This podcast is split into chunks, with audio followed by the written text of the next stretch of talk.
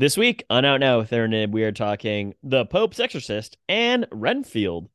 I want to suck your demons. Van Helsing.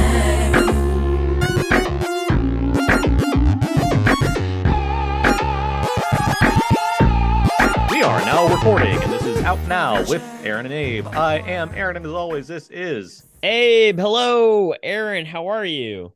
You know what? I'm doing rather well. Hey. I I, I slept in for the first time in I think months Uh-huh. this morning. Uh, I feel like I've been doing something like all the time, every morning on the weekends, and so it's like I actually slept in, which was nice. But I There slept in. I slept in because my lovely girlfriend Anna and I we went to the San Diego Zoo yesterday. Oh, that's a, a great zoo. It is a great zoo. We had a ton of fun there. Yeah. Um, and it's it's a kind of an early anniversary celebration. It's our anniversary next week, so uh, just shouting out Anna, I love you very much, and I was happy to go to the zoo with you. Um, oh, so nice. yeah, how are you doing? this is too much love for one to handle. we got we got to keep moving. I'm doing all right. Thank you. Thank you for asking. I've uh, I've enjoyed my Sunday. Good. Well, Out Now is a film podcast where Amy and I discuss new movies weekly.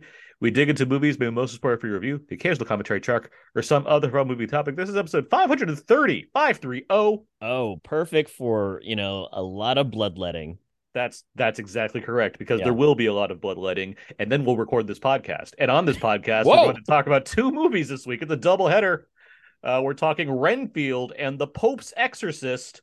That's right, movies that did okay at the box office this weekend. Okay Hey. is putting it strongly for at least one of those movies, but hey, here we are talking about them. Um, and joining us to discuss Renfield and The Pope's Exorcist, we have writing for sites that include the AV Club and Superhero Hype. Returning once again, it's Luke Thompson. I feel like I never left. And in fact, in fact, I haven't. I've been locked in my studio all this time since the last time, and I've just been waiting for you guys to answer my call and let me out of here. It, it's cute that you call your our, the coffin we gave you your Yeah. studio. Luke, we have to keep you locked in there for your own safety, my good man. The sun is out like 12 hours a day. You could at least give me some of the soil of my native land. Well, That's coming on a boat. It's, it's not here yet. it, you realize the reason that vampires were never really that swole is because "Suns out, guns out" is one of their worst uh, worst yeah. catchphrases. They're They just like, I'm never going to. We buy that shirt for them ironically for their birthday. well, Luke, how are you doing today?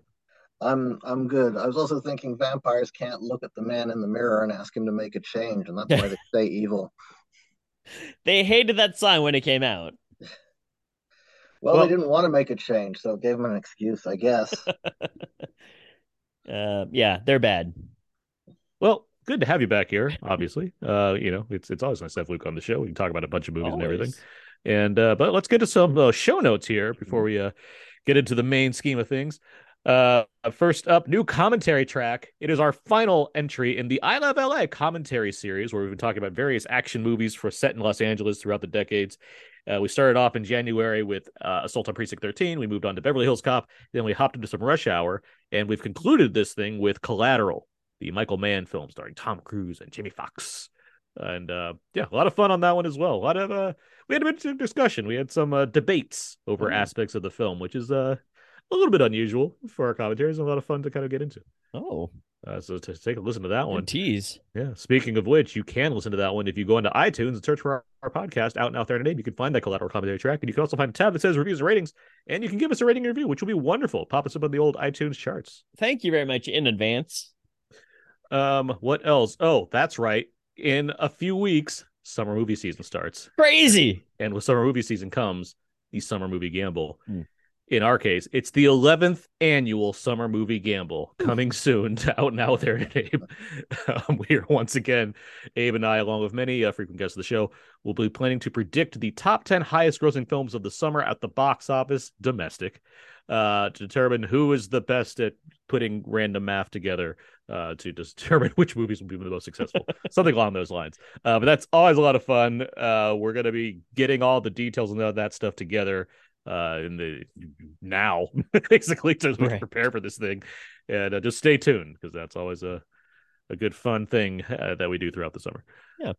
Um. What el- you know? What Abe? I Yes? I, saw- I saw this, and this is going to tie into one of my quickies, kind of. But I wanted to bring Okay, this up because it's a little bit of thank you. It's a little bit of news. Um. You and I are both big fans of the movie Rock and Rolla from Guy We Ritchie. are. Yeah. Toby Kebbell, friend of the show. Did you see this story that the um apparently one of the co-writers, maybe Luke, you might have seen this story too, but one of the co-writers of Rock and Rolla is suing Guy Ritchie. Really? I did not see this story. Luke, have you seen this story? I have not.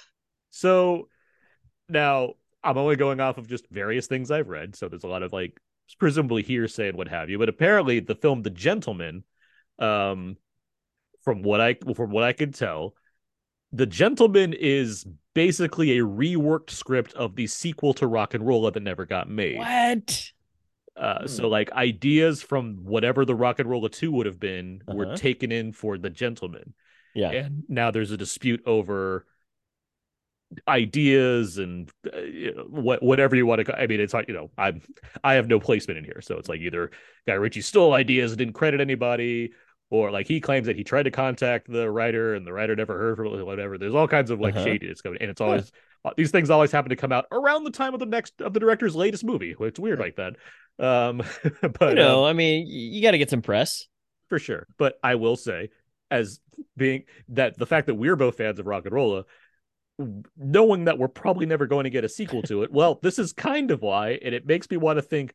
I guess I should like the gentleman more. A movie I already kind of like. I like. I like it well enough. There's some parts of it that I really enjoy. There's stuff that I really like. There's other stuff that's like, eh, less so. But I'm also like, well, now that I have to think, if I think of it in the perspective of this is the the only version of a Rock and sequel, Rolla yeah. sequel we'll get, I'm like, I guess I should by default respect this a little bit more. I guess I don't know. but I wanted I wanted to throw that your way. As I thought you'd find that interesting. Yeah, I do find it interesting. I have no real other comments on it. But now it's like, I guess I want to rewatch The Gentleman again. Yeah. So it's it'll be neat. Yeah, it will be neat to rewatch and just kind of frame it under. Yeah, with like the especially if, you, if you're yeah. if you look up the story and you read kind of some of the details, you can Uh-huh. see like okay, I can kind of factor in how this would play. Sure. But uh I also So, just yeah. like the way that uh Guy Ritchie's like, I, I tried calling you. You're, you must have changed your phone number or something. I haven't kept up on the latest Guy Ritchie, but aren't all his movies kind of about similar things? Like that's Cockney people shooting each other and stealing stuff and heisting things? at least his his more gangster focused movies, sure. Yeah, well, bookmark Guy Ritchie for now because we'll get back to him in a little bit. Um, but yeah, that's uh that's uh that's show notes. Great. uh, for this week. Uh, let's move on now. Let's get let's get to some out now quickies. Trademark. Each each week and out now movie there and we have movie that week and out now quickies. Trademark. I, I I did like a little like I'm stumbling at the start, then I recovered and run the race. Yeah, yeah. It was yeah, that's what exactly. happened Yeah, yeah. there. Didn't get clean out of the blocks. But then you still ended up first. Made up for it because as Yeah. Ben Affleck says, just do it. Okay, Luke. Um, what other movies have you seen recently? Well, um, I've saw I saw a movie just yesterday that is my favorite movie of the year so far, and it's Do called tell. It's called Backwards Faces. Ooh. Okay, Uh, it has. Have you heard of it? I have heard of it, but I saw your post something and I was like, "What would this be?" And Yeah. then you now now I know backwards faces. Okay, what is Well, it it- about? It has no distribution. It's it's uh, on Prime Video. It's on Apple TV and it's on Vudu. I strongly suggest you guys rent it, or any and by you guys I mean everyone listening. I'm Mhm. not gonna do I'm not gonna do that thing where like, oh, if you don't like it, I'll refund your money. No, because I'm not responsible if you all have terrible taste. If you all do see it out there, I'm curious what you think. Hit me up on Twitter, LYT Rules. Tell me what you think. Hmm. Um, it's it's doubly amazing because you know one of my beats is the festival beat and super indies, and you kind of grade on a curve a lot of the times with those because they're not going to be at the same level slickness as a Hollywood movie, and a lot of them aren't going to go much further. And none has ever cracked my top 10 of the year list, except I think this one is going to, because I can't imagine seeing nine movies this year that I like better than it. Hmm. It's extra amazing because it fulfills the dream every aspiring auteur wants. It has only two actors. It's shot entirely inside a one bedroom apartment. There are no Huh. exteriors. And it is a multiverse movie, and it is one of the best multiverse scripts I've ever seen. Hmm.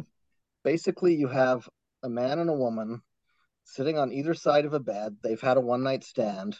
She's clearly pissed at him. He's like trying to do damage control. She wants to leave. And then he says, You know, I have the solution to your problem. And she's like, What is my problem? He's like, I don't remember. And she goes, and how do you have, no, I have the solution. He's like, Because this is the solution to every problem. Hmm.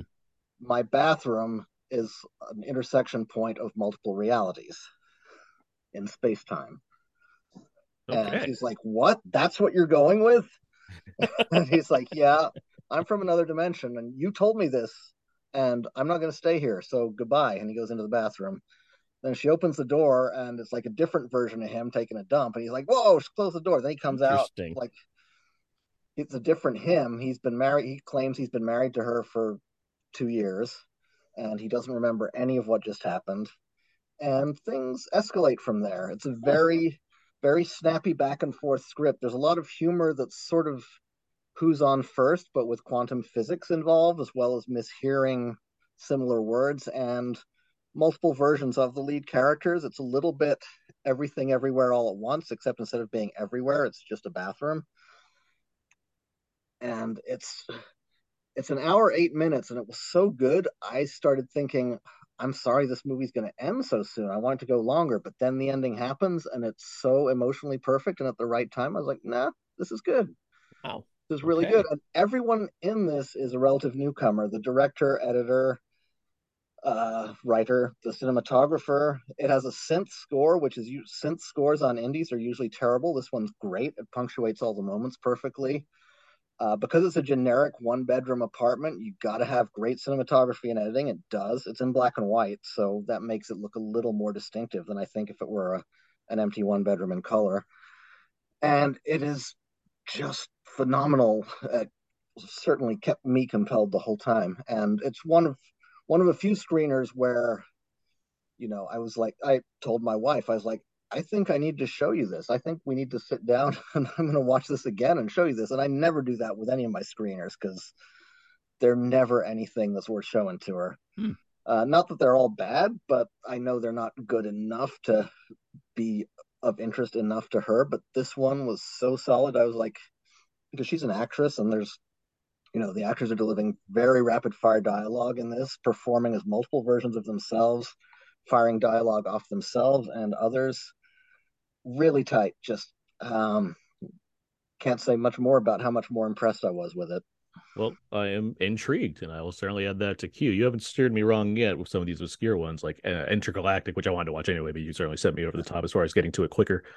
Um, curious, have you seen the movie Beyond the Infinite Two Minutes?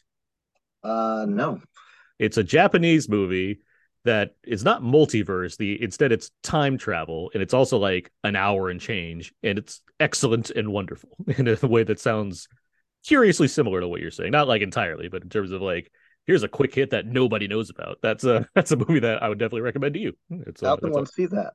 it's on Prime, um, and it's I believe Oh. free. Free, even better. Yeah. I, There I, you go. backwards faces is uh, five bucks, I believe. I checked on it earlier. A well spent five bucks by Luke Thompson. I I think so. I mean, I didn't spend. I had a review copy, so I didn't spend the five bucks. But well, I guess would- you can give five dollars to me when I ask for a refund. Then well, very cool though. I, yeah, that that certainly sounds intriguing. Any any other things you've seen? Um, now I saw another movie called My Sister's Wedding, which was just kind of so-so. But the, Uh-huh. The interesting thing about it was that I found out the guy who plays the narcissistic dad, the father of the bride in it, used to be a WWE jobber named like the Dublin Destroyer. Who I, you know, I'm a big WWE lifelong fan, and I've never heard of the Dublin Destroyer, but apparently that was one of his gigs, along with being a regular, you know, character actor on Late Night with David Letterman back in the day. okay. So that was interesting. Both of these reviews should drop, by the way, on Synagogues tomorrow. Um, Backwards Faces certainly will. This one, depending on how long it takes me to write it. Very cool. All right, Abe, let's go to you. What have you seen recently? Uh, I've uh seen the most recent. No, I'm sorry, season episode three of Succession. Uh, and you know, go check it out. Um, but then it really in line with what we're talking about this week. Even though I didn't really mean for this to happen, there's a show on Hulu. Um, and it's on Sci-Fi, but streaming on Hulu. That I that's where I caught it. Called Reginald the Vampire.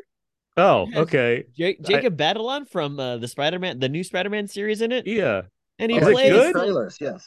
yeah, it's it's what what's weird about this show is like it's super schlocky and it's like a, clearly a sci-fi TV show because they're trying to go very serious with uh with Mario Van Peebles' son. Um and he's kind of playing like this weird brooding vampire that has like this weird backstory in Washington. And Reginald, Sorry, Yeah. is Mario Van Peebles like he's in the show and he has no, no, no, no, or he- his, son actual is in the son? show. Okay, just Yeah. so there's more Van Peebleses. Exactly. There's more Van Peebles. Uh, if you watch the credits, though, th- it does say we we'd like to thank the Van Peebles family for the artwork that's in in. uh I think his son's name is Mo. I'm looking it up now because now I Yeah. it. Ma- Man- Mandela Van Mandela.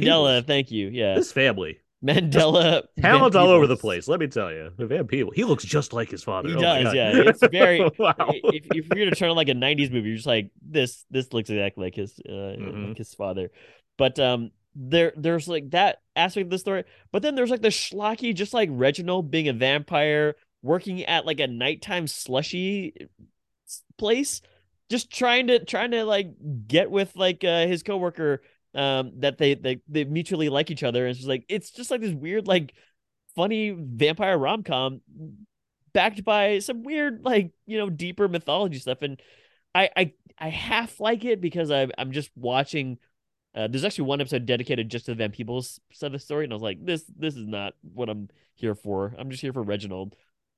So I just fast forwarded and checked out the other episodes, but it's kind of just some schlocky stuff that you can just leave on in the background. You're like, "Huh, that's that's pretty fun. That's pretty cool." There's like some interesting cinematography in here. There's like some good use of color and lights, which we'll talk about in Renfield.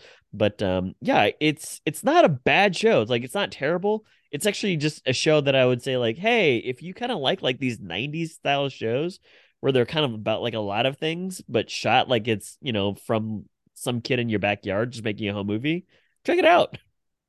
It doesn't look that bad. It's actually you know well shot, but the the brief trailers I've seen, it looked like, as far as its look goes, like, oh, okay, this looks interesting. But- yeah, Okay, So- yeah, I've, I saw that pop up on Hulu, and I was like, "Oh, that show that was on Sci-Fi is now on. That's neat." No, that Yeah. takes, that takes commercials away, so that's easy. exactly. Yeah, there you go. It's easy, you know. Uh, and again, I think that there's some some fun folks in here, so check it out if you have some time. I like that I searched for Reginald the Vampire, and first I got Reginald VelJohnson, obviously, and then, and then I got the. I mean, he is TV back again in that as, like, commercial from yeah, TV Dad or whatever. Yeah, exactly. Still not a sponsor. Why won't they write us back, Aaron? Anything else? No, please hit it. Okay, um, I'll go through a couple of these quick. First up, I finished Blindspotting season two, which I talked about Wow, last week. already. Well, I had to review it, and also it's you know eight episodes, and it's and it's a half hour, and it's great. So it's like, yeah, I was eager to get through it, and I did, and I'm very satisfied with where it goes, and I'm very much looking forward to what they're going to be doing in season three. Um, and I'll leave it there. Um, let's see. I saw Beau is Afraid from Ari Aster. Okay. I will not talk about it now because I'm sure Abe and I will have a different episode on it at some point because I think it's worthy of having a deeper discussion than just putting into quickies. Um, but I would say uh, three hours well spent in my mind. Um, let's see. I talked about Suzume last week, but I was so happy that it made like five million at the box office for a movie like this in America after already making like I think like a hundred million worldwide. Uh, so it's like uh, go see this movie like, if you like your name and Weathering with You, and you or just like good anime.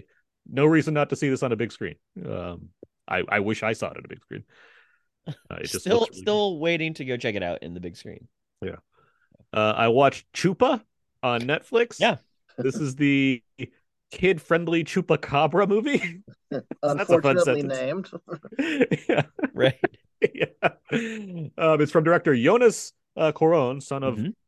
Alfon- uh, uh, Alfonso Cuarón. Wow. Um, okay. So the And- director's a native Spanish speaker and didn't get that the name is the problem. Maybe it's a Netflix thing.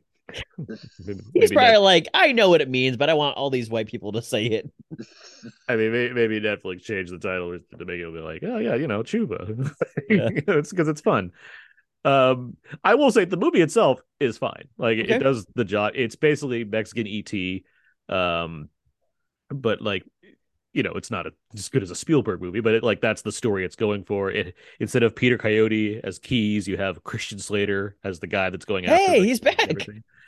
Um, that said, he is he is more he's like an evil character as opposed to Oh. Peter Coyote, who's just like, I just want to find the, this alien. And I believe in always- aliens too. I Yeah. just I've always been a believer. Right. Uh, he's more like, I need to get this thing and get its powers. Ah, I'm evil. Uh, but it's like, all right, I guys. guess calm- you should really turn into John Travolta from Broken Arrow. pretty ain't it cool? Um, but um, uh, it's got Demián Bichir in there as far as the other adult cast members go. It's like it's fine. Like it does the job. The fact that it's you know set in Mexico and like is dealing with both Mexican folklore as well as the nature of people in Mexico. Like it's got some. I can see like it has some ideas there. Um, nothing like super special, but as far as a Netflix original goes, like oh, it's fine. And the chupa, the little like chupacabra, like that CG.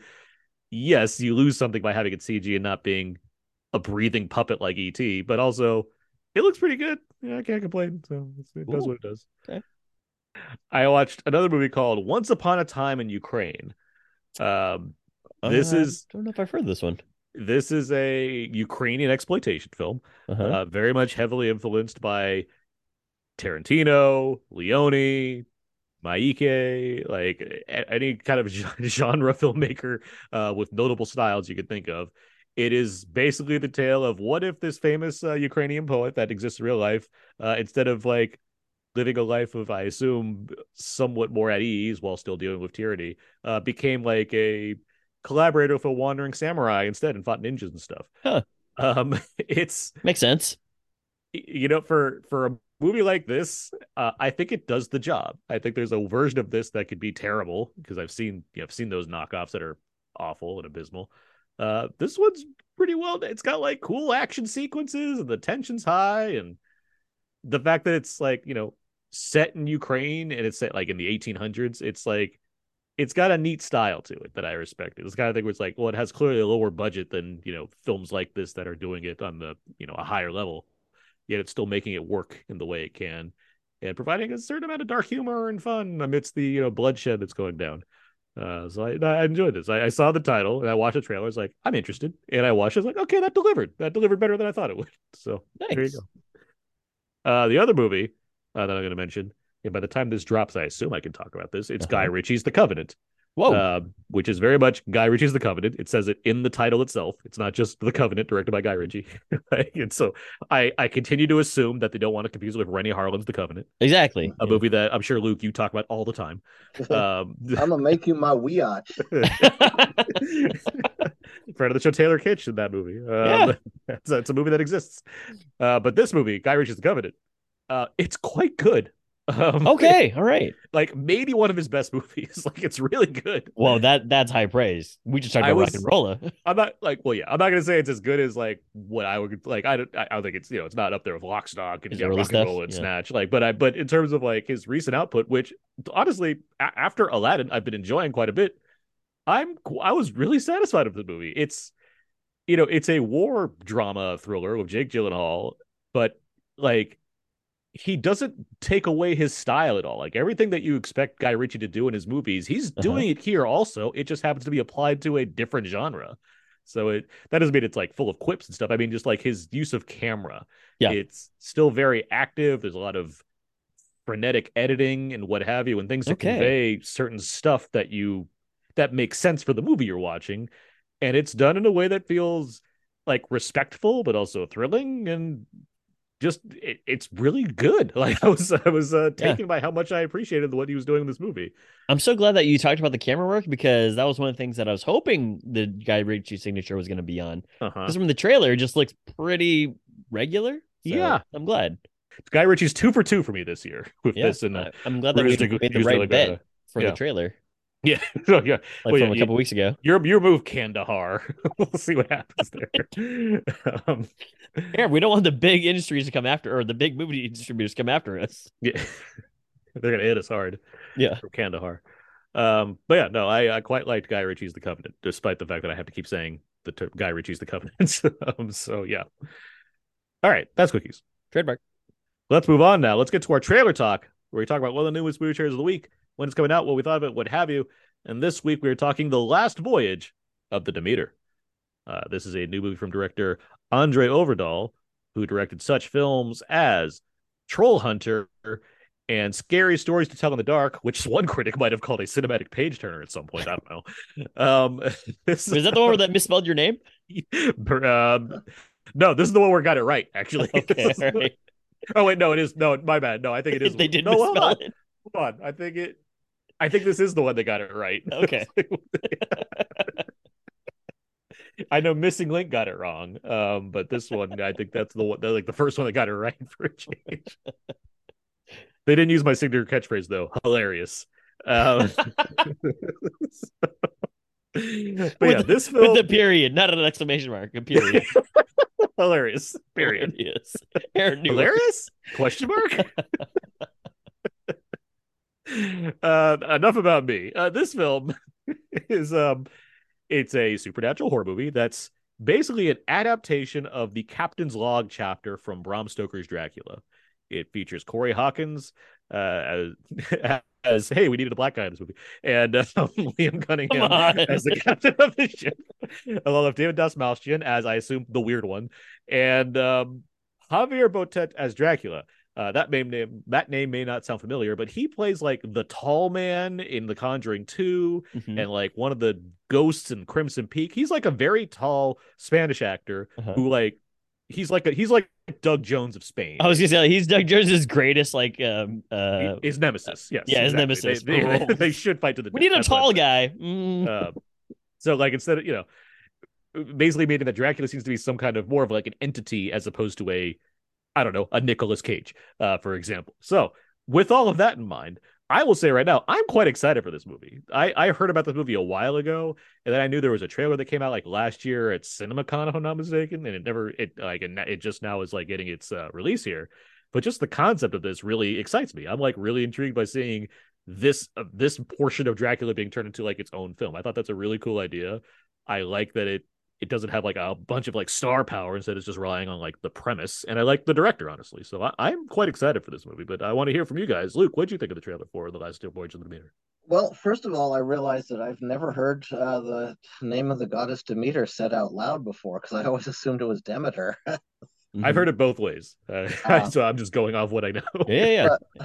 I mean, the uphill struggle on this for me is okay, it's one chapter from Bram Stoker's book, and I see the trailer, and everything in that chapter is there. So, what else you got? Mhm. I know it's I know how it's going to end because you're calling it the last voyage, okay? and uh, the boat doesn't look all that big to sustain a long chase all around it. So I'm sort of having trouble finding, you know, what it is aside from the trailer. The trailer satisfies me as a short story, and then I don't know what else it is that I want from it. They could have hidden what Dracula looks like. He looks like Nosferatu with wings. Uh, I I don't know what else there is aside from you know there's going to be some gore scenes added to what I've just seen. So I, eh, I don't think I'd pay for it. I mean, I'm going to have a press screening, I'm sure, and I'll see it then. But it's not selling me beyond what it's showing. All right. Abe, how about you? I was also very uh, interested in the name pronunciation, and when they said it in the trailer, I was like, "Oh, I I guess that's the way that you would say it." Um, I here's the thing: there was a, a roundtable at Hollywood Reporter, uh, like maybe a few weeks back, talking about these writers and how they're saying like, "Oh, you know, uh, all all of this uh, uh what, what I've just lost the word now. Basically, like, all this old IP uh, has been around, and uh, it actually helps us write cool things because we're gonna take old premises and kind of just rehash them. And and I thought that that was kind of very cool and kind of applied to this just because of the we've seen this boat many a time. We talked about it in the Nosferatu commentary a while back, um, and what a cool what a cool idea just to be like hey let's have a movie about the people that are on this voyage on this boat i think i'm also on the same page as uh, luke though of just well it's called the last voyage and i guess i don't seems like there's gonna be a lot of stuff like how goes on and uh, some twists and turns in the dark kind of thing but um i was also kind of just hoping that they had they wouldn't have shown what they did show of the creature in this movie, and that would have been a nice reveal. But um, I am curious just to see how it goes. I I I think I just want to know what they could do with this. You know what I mean? I just used that curiosity as a, I am. I'm just curious. I remain curious. That's Yeah. that's what I'm going off. It was like, what? There's got to there's got there's gonna be something. like it's got to fill out 90 minutes. so like I want to know what that is. Um, there? I mean, it could be like 45 minutes is on the shore and then the boat, you know, it could be like Jason takes Manhattan in reverse where you wait till the boat for the until the third act.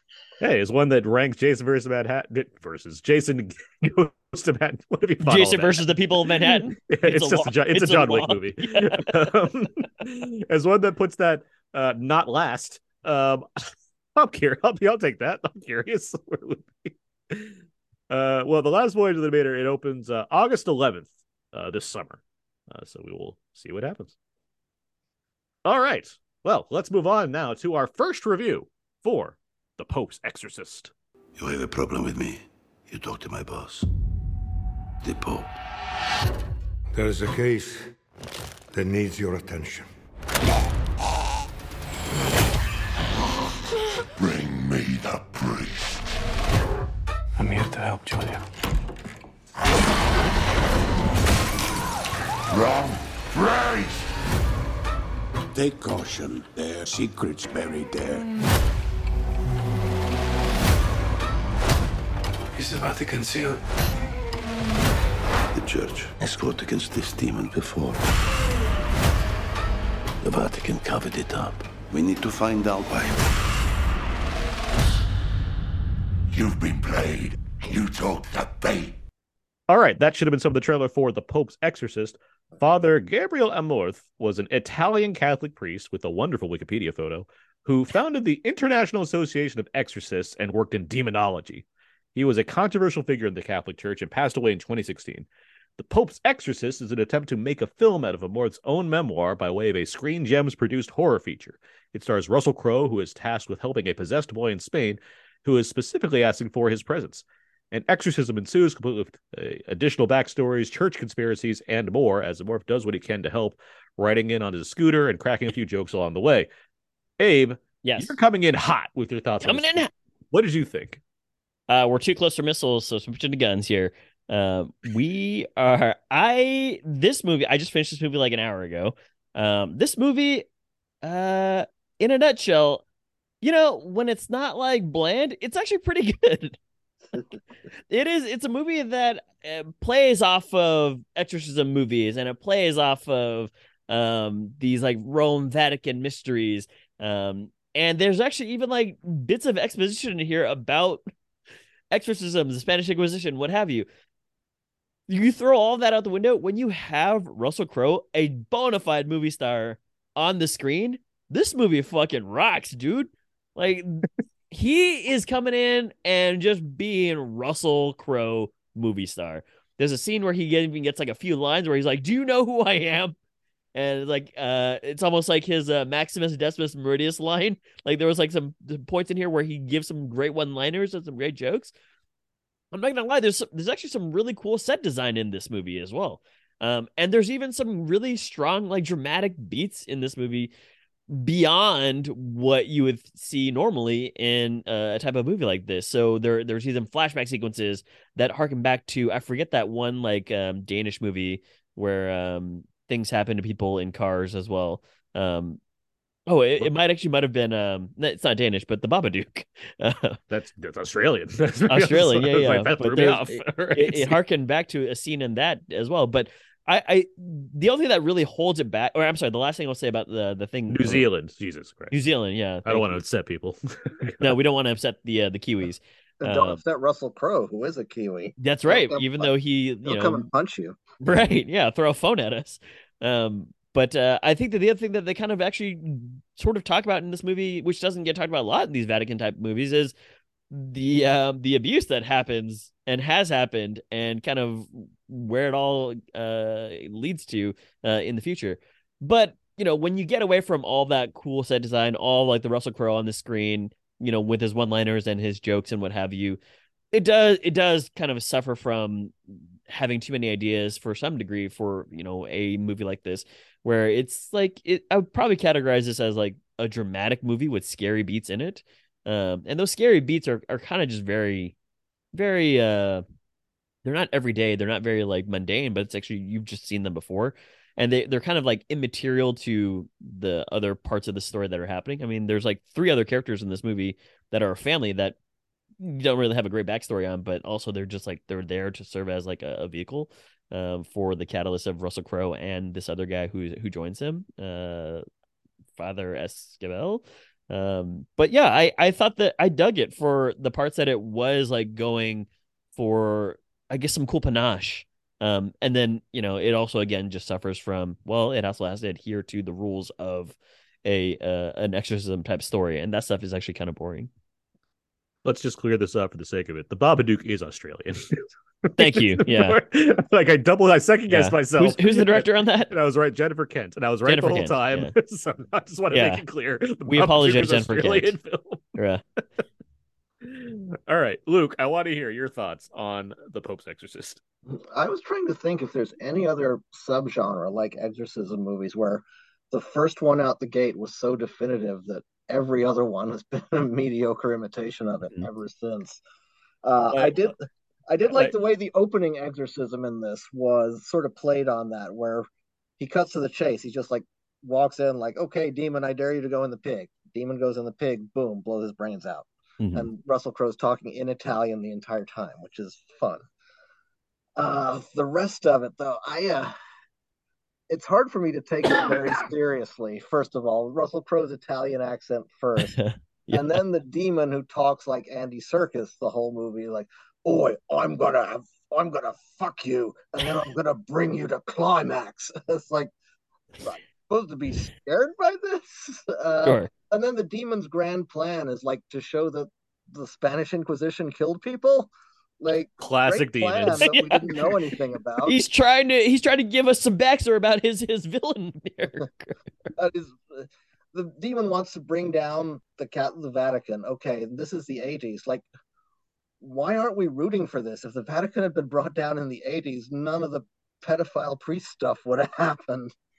Um, the, so I'm kind of on the demon's side on that one. I have fun, and I, you know, don't, don't get me wrong, I have fun with all this campy stuff, and the fact that Russell Crowe actually recorded a hologram of himself at WrestleMania a couple of weeks ago and was introducing the Hell in the Cell match in character. Emperor, Emperor. Palpatine style. He's recording his own podcast videos. No, Tupac at Coachella style. So uh, that was perfect. Um, the movie's too long; it has too many dead parts in the middle, Mhm. and then at the end of the movie. This is a very minor spoiler, but they basically tease 199 sequels to this,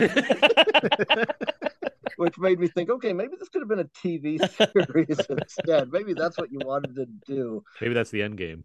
Uh, so it wasn't consistently campy fun enough Right. for me to really enjoy throughout. And the main family are lame. The main reason they're there is so that there can be Americans for us to identify with Yeah. and characters who speak English without having to add an accent to it Yeah. the way Russell Crowe does. Uh, it couldn't be much more blatant about that. I also, I'll give it credit that even though it's set in the 80s, it shows kind of gothy metally songs from the 80s that aren't the usual 80s songs as signifiers. I like I did not I certainly didn't want Russell Crowe to be riding on his scooter playing Take On Me for the 500th My time, mind would to much take on me also. We, we, Um, we've gotten holding out for a hero so many times this year, so I was waiting for that to Yeah. pop in. But That would have been Yeah. hilarious for the final battle. I think it's I think it's interesting that there you know I think it was the Onion or some publication called this this and Mario Italian on Italian violence at the box office, I saw that. Yeah. which I thought was funny because neither one of them's Italian. and uh, everyone spent so much time worrying about Chris Pratt's accent that Russell Crowe just kind of slid in there and is like, "I'm an exorcist." Yeah, he just scooted by on his on his Vespa. I my um, my diocese is Rome. My bishop is the Pope. That shit had me fucking like movie star Russell Crowe is back, baby. I will I will add that it seems like Russell Crowe is going the Tom Hanks route of like I'm respected enough. I can just do an accent. People just kind of accept it. It's Sure. like- as far as like it's not really good, but it's like, well, he did something, I guess. Um, I agree with you guys. I think we're all pretty much on the same page here where Russell Crowe's movie star charisma is a lot um that pays off in this movie. The movie itself is not good, but like the fact that he's doing this makes me almost respect it more. um, out outside of that, it's like, yeah, there's nothing really here. I entirely agree about the family to the point where I was like halfway in the movie, like, wait, why are we? Why are they the characters? Yeah. Oh, yeah, that's right, because they have like their husband left in the house, uh, whatever. Uh, but yeah, there's so little going on in between, like the stick that Crowe is doing, where it's like this is barely a movie. Like, there's nothing here that's new. Abe, I completely agree with you though on the production design. Like, I was, I, I thought there was like good set stuff here, but what threw me off was that it's so drab looking. Like, it's not really shot in any interesting way, Mhm, mhm. which was disappointing because it's from director Julius Avery, who did the film Overlord a few years ago, a film I really liked. oh yeah, And part of what I really liked about that movie is that that's a World War II horror movie that avoids looking like Private Ryan. And instead, it's like really colorful and lively. And I was like, this is such a neat look for a movie like this. So that like that put him in my cool book as far as directors I'm going to keep an eye on. Mm-hmm. and watching this as well as that Stallone movie from last year, Samaritan, that he also directed. It's like, all right, well, we're missing I'll out here. up for Samaritan. I do love Samaritan. I Let's think there's a lot of that. good stuff in it. I don't Sure. like it overall, but I did like that's a more interestingly directed movie, I would say, than this movie is. yeah. for sure. Um, but yeah, this one, it the the thing that kept me interested in the Pope's Exorcist beyond Russell Crowe being the star of it was like, well, Avery is on. I'm curious what he's going to do with something like this, and yeah, it doesn't really do anything to defy much of the tropes of exorcism movies. Yeah. I'll add that I've said this before. I think compared to like creepy kid movies, or as we know, Abe, home invasion movies that get both of us Yeah. um exorcism movies don't do anything for me on a scare level Same page. i'm just like that's I, I have no religious connection to this and just the notion of what it's doing i think part of that comes from what luke you said the first the exorcist knocked it so out of the park where it's like what else do you do with this genre and the answer is the answer to that is exorcist 3 um but but outside of Great that jump though, scare. out, outside of that though yeah there's not a lot of like for me a lot of great exorcist movies and this is not one of them and Sure. but like there's only so much you can really do with this genre it feels like because there's Yeah. rarely anything that's done outside of the same stuff Yeah. people people floating demons yelling stuff at you vomit vomit vomit Yeah. Uh, so it's like all right we're pulling out all the hallmarks i guess but it just doesn't really pay off in any way that's all that significant. It- well, you know the second the movie was starting and it said screen gems on it something i didn't necessarily forget but it just like the logo appeared i'm like I feel like I know what I'm getting into here. like, and Sure. that's not to say Screen Gems is always like bad. There are some gems within the Screen Gems lineup, but for the most part, I do think it sets a level of expectation. You think that's fair, Luke? Do you think that's fair to say? More or less, yeah. I mean, some better than others, obviously, but yeah, it gives you an idea. Any uh, anything else to highlight? I as far as this think goes. Uh, the think- gratuitous nudity that suddenly comes in at the end, maybe. I was like, like wow, they're really going for something here. um, I think that when I Covered in blood. yeah, one of them, one of them not, but yeah, the other one, yes.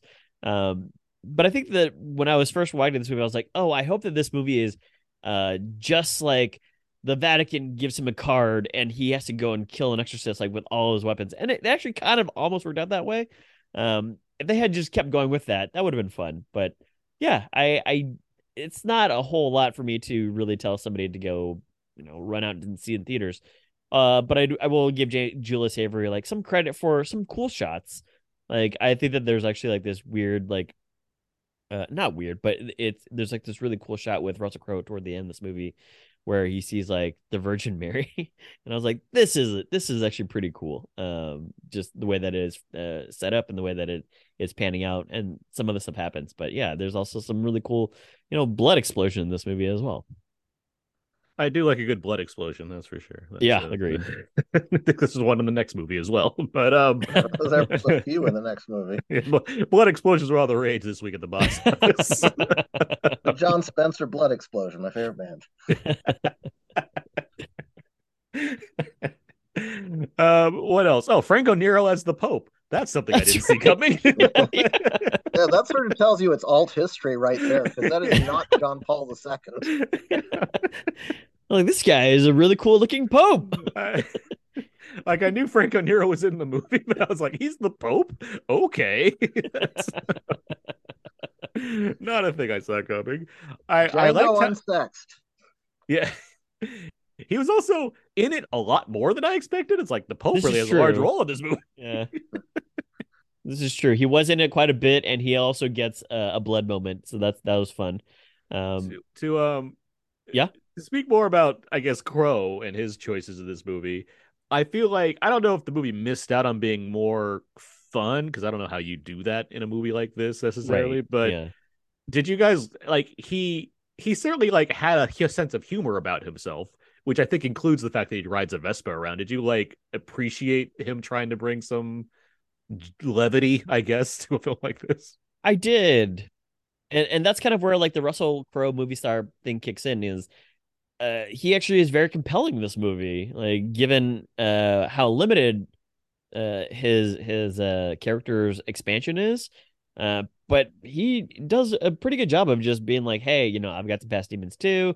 And again, that's where it becomes like this drama, and that drama is actually pretty interesting at times. Uh, and his his humor mixed into it kind of just makes for a more fleshed out character. Because, hey man, we saw Demián Bichir in The Nun, uh, and I was like, what a waste of a role of for Demián Bichir. You know what I mean? Like he's just he's just like Father Nun guy. He's like, we've got to get out of this Oh, unholy I hope place. his name was Father Nun Guy. Is he in But the yeah. Nun too? Nunning it up. That's gonna come out next week, right? It's coming out in September. Yeah.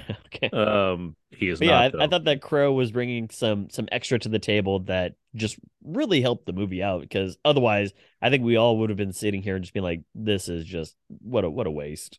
I think you could have cut. I think you could have cut 15 minutes or so out of this movie easily and made it tighter. I mean, Sure. it, it's this movie is fundamentally not scary to me in any way. It's campy. It's ridiculous. You know, it's not. So his levity doesn't seem to me like comic relief. It's part and parcel of the whole thing. Where the demon's also a cockney. You know, it's not. The demon's voice in The Exorcist is scary and freaky and otherworldly, and this demon sounds like he's the guy at the end of a bar asking you for another pint. You know. and then a blowjob, obviously. He's Uh, gonna get so- kicked out and beat the sh- they're gonna beat the shit out of him at the end of the night. Yeah, So I, the whole thing is ridiculous. But again, like I think you're all alluding to, there are slow parts in here that don't serve anything, and right. just it. It's like an hour 43 minutes. It should have been 90 at the most, and then it would have been, I think, a stronger movie overall, even as camp. I was a bit surprised when I saw that it was out of the 90 range. I was like, okay, so there's more movie here than expected. And I I yeah, I could appreciate it if it like went pure for schlock. And but I I, I get the idea that it's like, well, this was a guy, like he existed, he did Right. stuff. But the movie's just not And he good wrote enough to books. Yeah, he wrote yeah. But the movie's just not good enough to get away with the things that it's trying to do overall. And I I would add that like the backstory he has that involves like World War II. Again, I get that this is based on a person. I don't know how true to life the backstory involving him is, but I will say like I got a similar version of this in both versions of the Exorcist prequel of Stellan Skarsgård. So it's like, well, I, I've seen tragic World War II priest backstory before, so that's not doing much for me. Uh, beyond You don't even need to see much of it to get the idea. I mean, all Yeah. I need to know is that there was a woman in his past who died. That's really enough. And yeah, and he was like really holding on to that because he just was like the the science will take it over. Mhm. Um, I have a question for you guys just around uh uh it's it's box office numbers. Mhm. Um, Aaron, was this the movie that you're saying that didn't do as well, or is No, Renfield the Ren- one? Renfield did worse because Renfield cost Okay. sixty-five million dollars for some reason, where this movie cost like eighteen because it's a horror movie and they don't Yeah, cost yeah. that much. Okay, got it. So Okay. it did pretty deep, and it's already done like twenty overseas. So like a movie Oh, like wow. this that doesn't need to do that well to be successful is already successful. So if Luke looks is looking forward to the one hundred and ninety-nine sequels, we're on the right track to get that started. 199 Loof balloons.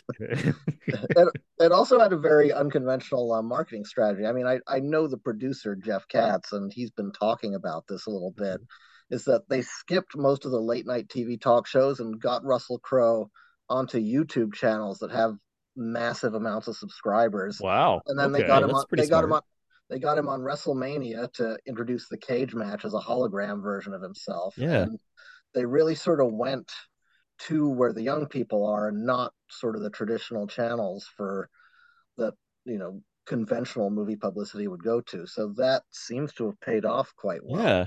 I, I did curious- notice that he was like on Twitter very heavily too promoting this, like just like, "Hey guys, three more days until Pope's exorcist," and with a like, picture wow. of him on the scooter. That's- exactly. that- Yeah, he was having a lot of fun with it. Yeah. He, I mean, I he certainly knows the movie he's in. Like, I mean, so it's like I don't think it's beyond him as far as how to like show support for it. Yeah. I, I I would add, I'm curious if like Smile's marketing campaign is rubbed off on these movies like this, where Smile did like unconventional stuff too, where it's like Sosie Bacon. It's not exactly a huge star. It's like can't get you know you don't need to get her on all the talk shows in order to promote Smile. But if you put random people doing you know random like um uh, performers doing evil smiles at sports games in in great seats. in great seats where you see them on camera Right. for you know three hours that's gonna leave a mark Like, yeah. You're like, what? Why is that guy smiling in this bright yellow shirt? and, you know that's that's not a lot of money I, I assume involved in that kind of publicity so it's Yeah. like these are i'm curious about these strategies that we're doing i'll look forward to see what, what um what ships they pack with vampires for the last voyage of the Demeter uh, in uh, August. Uh, Get the marketing for that movie up. Any other thoughts on the Pope's Exorcist before we wrap up? I did think the the opening exorcism was a little weird in that they went full horror movie makeup for the guy, and then they did make it look like the pig actually went evil, and then afterwards he's like, "Oh, that was a fake." Yeah, Like, Uh, Uh, can you tell? You mind telling us how that was a fake? Just because he didn't know your name, that was it. Even though the makeup and the special effects all suggested it was real. Yeah. the movie tr- the movie was tricking the audience also. Hilarious. it was yeah. it was convincing us that it was real. Oh, I like man. that the the version I guess mild spoiler like there's a s- there's a there's a version of this where the kid that's that's possessed in this movie for the majority of the movie Uh-huh. when that's not a factor anymore and he presumably goes back because like there's a there's even a tag that's like yeah he he you know he's recovering and everything and it's like so like when he goes to like PE is he gonna have like a big scar on his chest that says God is not here I has- wondered all of this too. and again, these are like unanswered questions or uh, unanswerable questions, but I had the same question. I was like, hey, does he just like have like a, a bunch of scars on his face now? Does he have like the the memories of just like trying to kill his mom and his sister? like yeah I was possessed once and like even even like uh even like uh, his uh, his sister like does she have memories now of like trying to kill her mom and like biting people's ears and stuff like this is this is a lot to take in What happened to you? Oh, I fell down some stairs. I got a cool scab on my elbow. What Yeah. happened to you? Ah, the devil tried to take me down to his level. in some kind of in some kind of conspiracy plot related to the Spanish Inquisition. You know, Mondays. Um, well, when should people go and see The Pope's Exorcist? It's now playing in theaters. Abe, when should people see this movie? this is an hbo movie uh you can wait for for hbo Uh, Luke? Uh, streaming. Although in my review, I sort of said, you know, if you want a 420 movie, there are enough dead spots. You can go outside and take a smoke break. So there's that. but no, don't pay for this. Yeah, I would say streaming as well. This would be Sony, so we'll go on Netflix eventually, and Sure. uh, that's the place to watch it. there you go. go. If you want to get you know fix a Russell Crowe, um, yeah, this this will do the job. W- would you guys have people over and just talk throughout this movie as you guys are watching it is it one of those kind of movies Yeah. okay Uh, uh, I mean, that's assuming like the list of horror movies we could be watching. like is somehow oh yeah no ended. let, let's say you've you've exhausted all your options and this is the last one remaining Pope this guy design. Like oh, all right yeah yeah He's like, let's just like burn it Cocaine Bear is on streaming now. I just watched that for the first time, and that is by far a better option. It's a movie. Um, yeah, no, there's a. I, I can I can see what you're saying, Abe. I mean, yeah, it, it makes a level of sense. Uh, all right, well, Great. let's move on now. Let's get to our next review for Renfield. Sorry to interrupt. Are you okay? I need to get out of a toxic relationship. Why don't you start by telling us what brought you here? My boss, he's different. You can't get him out of your head. No. I need your assistance. I'm coming, Master! Oh, you feel like he could destroy you with the snap of his fingers. Wouldn't even need to snap. Okay. Uh huh, that sounds familiar. Yeah, what? Renfield. Bring in innocent victims. I want a handful of nuns, a busload of cheerleaders. And I just want a normal life again. But this modern world is a dangerous place. Okay, that should have been some of the trailer for Renfield, seemingly serving as a canonical follow-up to the 1931 Dracula starring Bela Lugosi. Nicolas Cage is now Count Dracula, and Nicholas Hoult is his servant and familiar for life, Renfield. It's now modern day, and the cycle remains the same. Someone eventually hunts down Dracula. They get in some good hits, but Dracula somehow survives and is nursed back to health by Renfield, who takes in fresh bodies for Drac on his to, to feast on. Drac. Drac, you know, Drac's back. Uh, searching for victims through a self help group for persons in codependent relationships, Renfield realizes he needs to break off this toxic relationship with Dracula. Problems arise when Renfield finds himself tied up with mobsters and a good cop played by Awkwafina. Fortunately, Renfield gets some of Dracula's powers by eating bugs, but will that allow him to take down criminals and break it off with Dracula for good? This film was based on a story by The Walking Dead's Robert Kirkman and it's directed by the Lego Batman movie's Chris McKay. Luke, I'm curious, what did you think of Renfield? I, you know, I like that. You know, Robert Kirkman does The Walking Dead, and their whole line with The Walking Dead. Oh, it's not about the zombies. The people are The Walking Dead. This movie is completely about the gore. It is not about the people so much at all. It's like trauma level on an expensive budget. It makes Mortal Kombat the game look kind of mild. I was a little worried about bringing my wife to it, but because it's so comedic, she sort of went with it. I think the uh, canonical 1931 sequel thing plays really tongue in cheek, so I don't really find it canonical to me. It's more like a spiritual sequel to Vampire's Kiss. Like, what if Peter Loew, the utter failure as a toxic boss and as a vampire, managed to become a successful boss and a vampire? He's had a couple of decades to do it right. He still has kind of that fake English accent remaining. And is harassing dudes instead of women this time. Uh, but this is also this is sort of an example of you know what our friend Scott Mendelson talks about about how what film Twitter obsesses with isn't necessarily what anyone else obsesses with. Where there's this cult of Nicolas Cage of which I am fully a part, and it doesn't seem to be driving anyone to it. But mm. for those of us who are in it, this is great. And the fact that he'd done some interviews where he said, I'm just a bit player, it's Nicholas Hoult's movie. No, he's in it a lot. And I loved his overplaying relative to Hoult's comedic underplaying, which is he underplays it in a very English, very funny way that reminds sure. me of some people I went to school with. Mm-hmm. and uh, I also, it's got sort of the aesthetic of a Gregg Araki movie with these broad colors and then these splashes of blood everywhere it just it completely lacks the sexuality. But then what movie doesn't these days? Uh, I feel bad for Awkwafina that she's always like the female lead, but just the best friend in half these movies. Uh, but to me, it was it's a real good time. Uh, I had a blast with it. I understand why other people wouldn't. Although, as I said to someone else, if in the abstract you told me do you want to watch a vampire movie or an exorcism movie? I'm going to pick the vampire movie because exorcism movies are all the same and none of them are as good. Sure. And this has this has you know some nifty things. You know, the old, the much younger me who was obsessed with Dracula canon would have said, you know, oh, that should be Jonathan Harker, not Renfield. Renfield doesn't do that. I'm cool with it.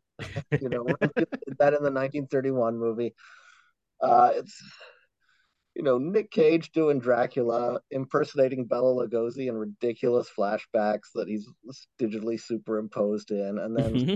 doing his English accent, sort of doing the Cage drawl. And then when we first see him, he's this horrible mutant under latex. And, you know, you're like, oh, can anyone act through that? Yes, Nicolas Cage is going to act through that and emote through that. Uh, it, this sort of movie is made for me. I don't know if it's made for anyone else. Okay. Well, Abe, was this movie made for you? You know, uh, Renfield suffers from kind of like an overarching and somewhat like police drama that uh, uh employs Awkwafina to to kind of get everything going. Um, it also has like a lot of like editing choices that I think are questionable. Um, like like almost like the movie makers were just like let let's like throw in a whole bunch of stuff in here, um, and didn't really know what else to do, so they just added like a lot of quick cuts. Um, and uh, I might have fucking loved it. like, it's, it's, it's, uh, I think Nick Cage is terrific as Dracula, and and he's doing a lot of really like what it seems like over the top acting, but to be honest, like it's just really like on brand for a Dracula type guy who just like really holds himself in high high regard. And a Nick Cage. and and Nick Cage exactly.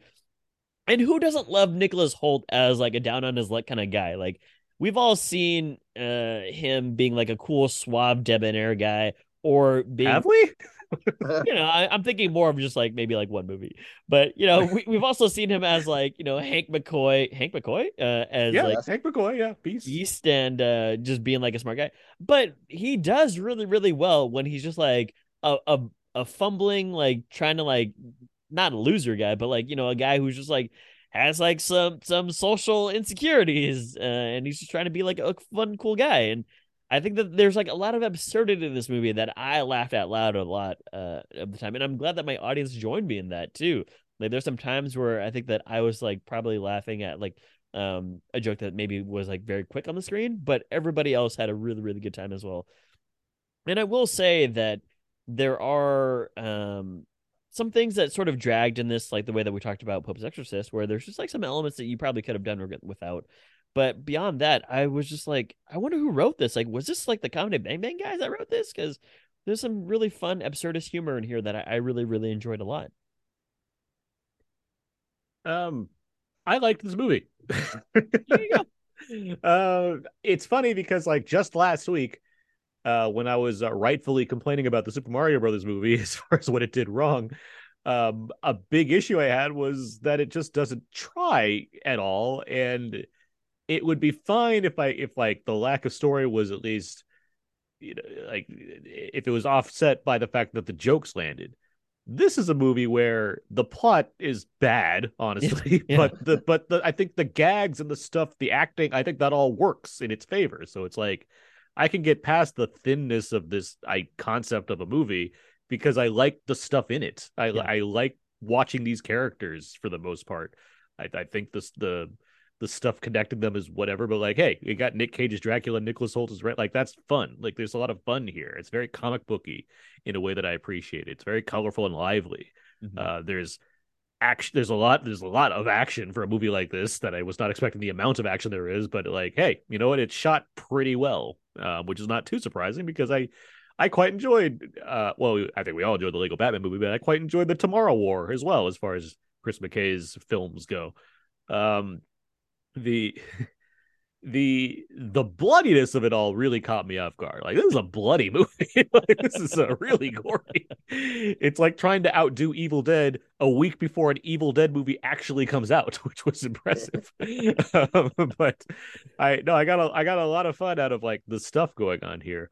I will say, and I I, I think I've been saying this since what's the Johansson movie? Uh, Lucy. Um, I, I've been saying this Oh, since yeah, yeah. Lucy. I'm so tired of let's throw the mob at it as like the writing theme to like connect things together. As if like there's no other way to tell this story than if the mob is involved. And it's like once again, like this story of of a of a man who's in this codependent relationship with Dracula uh does not need to have and then the crime bosses are involved also as like a way to like keep this thing going.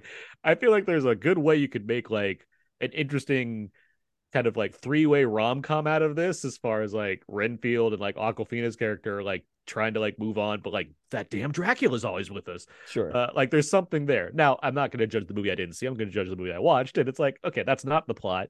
But it's like do we need crime bosses and stuff? And it's like, well, it's an action movie, I guess. So yes, this is the way we get to that, but I don't know. It's whatever. I honestly like. I don't think Aquafina is very good here. I don't think she's like bad, but I think she's just straddled with a character that's just not like because she has to deal with all this crime stuff. I don't yeah. care. Like, so it's like her character has to both be funny because she's a comedian and she can do funny things, but also have to like provide a dramatic arc as far as like her father was killed by mobsters and she has a sister she cares about and stuff. It's like, okay, like I don't whatever. this is this is boring stuff. I don't need this. Meanwhile, like Ben Schwartz is Ben Schwartzing it up, and it's like that's entertaining enough. And then he gets to Ben Schwartz it up even more, like factor ten. Yeah, and then like Shohreh Aghdashloo's in here, and I'm thinking she must like vampire movies or really want to work with Nick Cage. I don't know what else she's doing here. This Academy Award-winning Iranian actress, but good for her. Get that money. Sure. Um, so it's like okay, all this stuff adds up to like a mess of a movie that I still like quite enjoyed and had fun with. Yeah, we talked about this uh, a few weeks back. Where um, I forget what movie, but uh, it was better than this, but just that hey, you know what? It's crazy when you get like characters that are uh, movie movie stars that are movie stars, and also characters that you enjoy and like seeing on screen and you care for, and they actually will carry a movie for you, you know, and that's kind of the the case here. Because I agree with you that Nicolas Cage and and Nicholas Hoult are probably the two more more interesting. It's the most interesting thing about this movie. Sure. Um, as we go through there, uh, you know, you've got to get some plot some hey some way somehow. But yeah, I would have enjoyed seeing like there. If you guys stay through the credits, there was like it seems like there was like a dance number with Nicholas Hoult that they cut out of the movie, and I was like, I want to see a full like two hours of this movie that they just like were the ideas that they threw at this movie. Mm-hmm. Uh, question for you guys: Yeah. Nicolas Cage as Dracula. Uh, I think that you guys were mentioning, or you know, Luke, you were talking about Bela Lugosi style and what have you. Do, what you guys think of just like Nicolas Cage as like the Prince of Darkness? I I I I agree with Luke as far as he's given these various stages of makeup and some are very extreme. Yeah. And I was I was impressed with how he made that work and how I was impressed with the look of it for one thing too. I thought it was you know Yeah, good- seeing a good- practical effect like that Yeah, along with costume and makeup systems. design. I thought that, but like seeing him like he's playing, you know, the the most, you know, the most Dracula, like the most like version of Dracula. And it's like, okay, how do you pull that off? And it's like, I like that you have stages of him. I thought there's just some, if we're gonna do Dracula again, like how do you make that interesting? And it's like, well, you have Cage, so automatically it's gonna be interesting. But I think the the way the things they gave him to play with, I guess is what I'm saying. I thought Mhm. that Yeah. that worked well in his favor as far as doing something different with a character that's been played so many times on screen. Yeah. I also think, without uh, naming names, I think in the news right now there is a major toxic narcissist figure and his former assistant trying to free himself from him, and I thought the parallels with that were quite interesting too. I, I also just want to add briefly that I like the the on screen use of Dracula's powers, uh, which I haven't really seen a ton of, or at least you know uh, multiple. Because I was I like the way that he transforms into bats here, and also like his like his smoke his smoke uh powers as well. Um, given that he's got to do some action sequences here. Uh, I so I agree with you as far as it's neat seeing powers because they're vampires, cool, Yeah. pow- whatever. I, I like seeing different horror movies where they can, where for one they they remember that it's like we can do whatever we want. It's a movie, it doesn't it doesn't exist. Like Yeah. who cares? Um, so I always like seeing the rules that they apply to these ones, vampires in particular, because there's so many different kinds of like vampire movies with vampire rules and what have you. It's like okay, Right. so how's this one work? And I like seeing that explored. That said. I, I have no idea how a lot of these things work. like, like the bug thing with Renfield, it's like, is it? I, I assume it lasts only a certain time, but like, I, I was, it felt so inconsistent to me that it's like, I'm trying not to think about this too hard, but okay, what? Sure. And Well, I think it's like in one of those video games like Final Fight where you're walking down the street and there's a you know a roast turkey uh huh, and it's you you know you collect them and then you get hit and you lose energy you find another roast turkey or a can of something and the, the, I think the bugs function that way they I- bring a yeah. And like bigger bugs give you more power. So- Ah, I see. Okay. I just I just wish the movie did more. I don't know how you do more of that, but I, I don't know. I, I don't know what I'm asking for. And the movie's like 90 minutes, so it's, Yeah. it does feel like it's cut to the bone as far as getting to the point of a lot of these things. So maybe there are more Good bug related details or other stuff. But like that in general, I do think there's just a. It does just enough to get the idea. It's like, and if you make a super circle, you can trap back Dracula or like stuff like that, where it's like, all right, whatever. Like we'll just gotta go with it Yeah. but it was a question I kept like fighting myself on. It's like, wait, how does this like if you think about it too much, it's gonna like break your brain. But as it stands, it's like, all right, cool, vampire powers. Let's see what Yeah, vampire powers, and also uh, it's not as though the bats don't do anything. Like they, they're actively pushing people out of the way. Yeah. Um, I uh, had a question for you guys just around. Um, Aaron, you sort of talked about this with like. There's been a lot of reviews that have said that this is tonally uneven. Like Awkwafina just doesn't really make a whole lot of sense in here. Like, um, there's a, a dramatic story plot. Uh, but I, I think from the assessment of what we've all given it, where it was enjoyable, some parts are more enjoyable than others. Like, is that is that a valid criticism? Just like, hey, uh, you should be. This almost just goes back to the Super Mario Brothers movies. Like, you should have your critical lenses on you all the time, or is it one of those things where you can you you should be a little bit more, not dismissive of, but you you could be a little bit more stringent at sometimes with the type of movie that you're watching. Well, I mean, it's it's what the Pope's Exorcist reminds me of. I mean, are you not entertained? Like that's the question I think I generally ask myself with a movie that I'm watching. Right. It's like if I if I'm entertained by what's happening or intrigued or curious, I'm happy to explore why, but like ultimately, like does it leave me satisfied with what I've watched, regardless of what that goes up against or what have you? You can apply all kinds of different context to it, but at the end of the day, it's did I enjoy this thing that I will put my eyes on? Mm-hmm. And in that regard, it's like, yes, I'm always critical. Like I'm always going to be like critical of something to some degree, as far as I'm going to analyze it in a certain way. I it's not. I can't say it's more or less fair to. It's like, yeah, I'm watching them. I'm either going to like it or I'm not going to like it. like it. It's sure. my job to determine why. But uh, Luke, what do you think of this?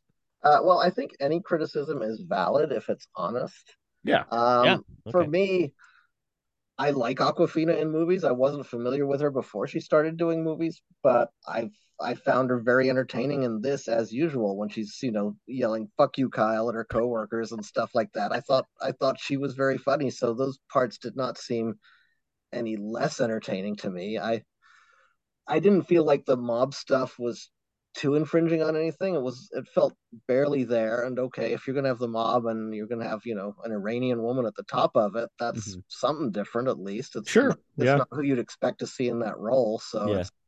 and you know a powerful matriarch giving off you know strong evil female energy versus strong evil male energy from Dracula. I think uh, you know, there's there's something there. I I on the same weekend as Mama Mafia, no less too. So Tony really... Collette, friend of the show. I did say before I felt this movie was pretty sexless for Dracula, who is usually, which is in keeping with Stoker. Honestly, Stoker's Dracula isn't as you know attractive and seductive as most movies make him, but at the same time, I felt there could have been more given this kind of exploitational take on it. There could have been more sparks, whether you know between the Kingpin and Cage or between Awkwafina and Hoult. There wasn't really any of that maybe I maybe like to see it a little bit more. Not not a deal breaker, but yeah. Uh, what else? Um, I I mentioned Ben Schwartz, but did you guys like Ben Schwartz in this movie? Yeah, I thought that he was actually gonna be really annoying, and he kind of is at first, but then again, his comedy bang bang stuff kicks in, and he's just like, "This is Ben Schwartz," and now he's able to to do like off the wall Ben Schwartz, which is probably the most fun Ben Schwartz, right? Aside from like uh, probably his reserve more sonic things versus voice acting. But um, you know, when he's doing this and stuff like uh, in um, uh, Parks and Rec for or for for Entertainment 720, like uh, you know, that kind of Ben Schwartz is fun. Yeah, it's Jean-Ralphio. John Ralphio, yeah, yeah. yeah. Uh, there's another question I had for you guys, just in relation to um, like all of, like the funny. Uh, Luke, you talked about it, where it's like they they're kind of like face smashing um not face smashing but superimposing Nicolas Cage's Dracula. No, this, is, this is what a different direction than what I thought you were going to say. Okay, no, no. I hear it's face smashing, and I'm like, okay. uh, superimposing Nicolas Cage on like a bunch of like uh, old Dracula lore stuff, and I I, I want to give them credit, and I'm curious if you guys take them just like, hey, well, I think that they're actually doing a lot of legwork here from a historical perspective. Um, I I really enjoyed that they were just like, hey, yeah, Nosferatu, Dracula, Bela Lugosi, like all that stuff. Like it's been Nicolas Cage this whole time. Um, so uh, credit to them. Not so much a question, I guess, more just a comment. Credit to them for actually getting a whole bunch of like fun uh Dracula lore and just putting it on the screen. That's another area where it feels like like Ben Schwartz says at one point, it's like I got the Dracula, the real fucking Dracula. And it's like, wait, so in does Dracula exist in pop culture in a world where Dracula actually does exist? Uh-huh. I'm not saying I needed that question answered, but at the same time, I was like, how does this work? Like, is this one of those scenarios where like they just happen to have a actual Dracula in a world where Dracula exists? And you know, I saw this in the theater, not at a press screening. So the Voyage of the Demeter trailer was in front of it. Yeah. And it's like, okay, Universal, I guess, saw Warner Brothers. They're like, we're gonna have two Batman as well. Um, and it's it's funny. We ran the, ran the trailer on superhero hype, and the way the Demeter Dracula's ears look from behind, everyone was like, "That's not Dracula, that's Wolverine," because it looked like Wolverine's mask. That's the superhero hype audience. Um, so it's interesting that they're trying. They're had this movie done better. I don't think we're going to see a Renfield sequel, but they were definitely putting out two Draculas Now, these are simultaneously. these are both trusting the Universal. These are both Universal movies. Yeah, and they're trusting the audience to make the distinction between both because everybody knows what a multiverse is now, which I Uh-huh. thought was I thought that was that's kind of interesting. So Nicolas Cage is not the only Dracula in even in Universal at the moment. And I'm sure Luke Evans is still haunting hallways too, waiting for that dark universe to kick back in.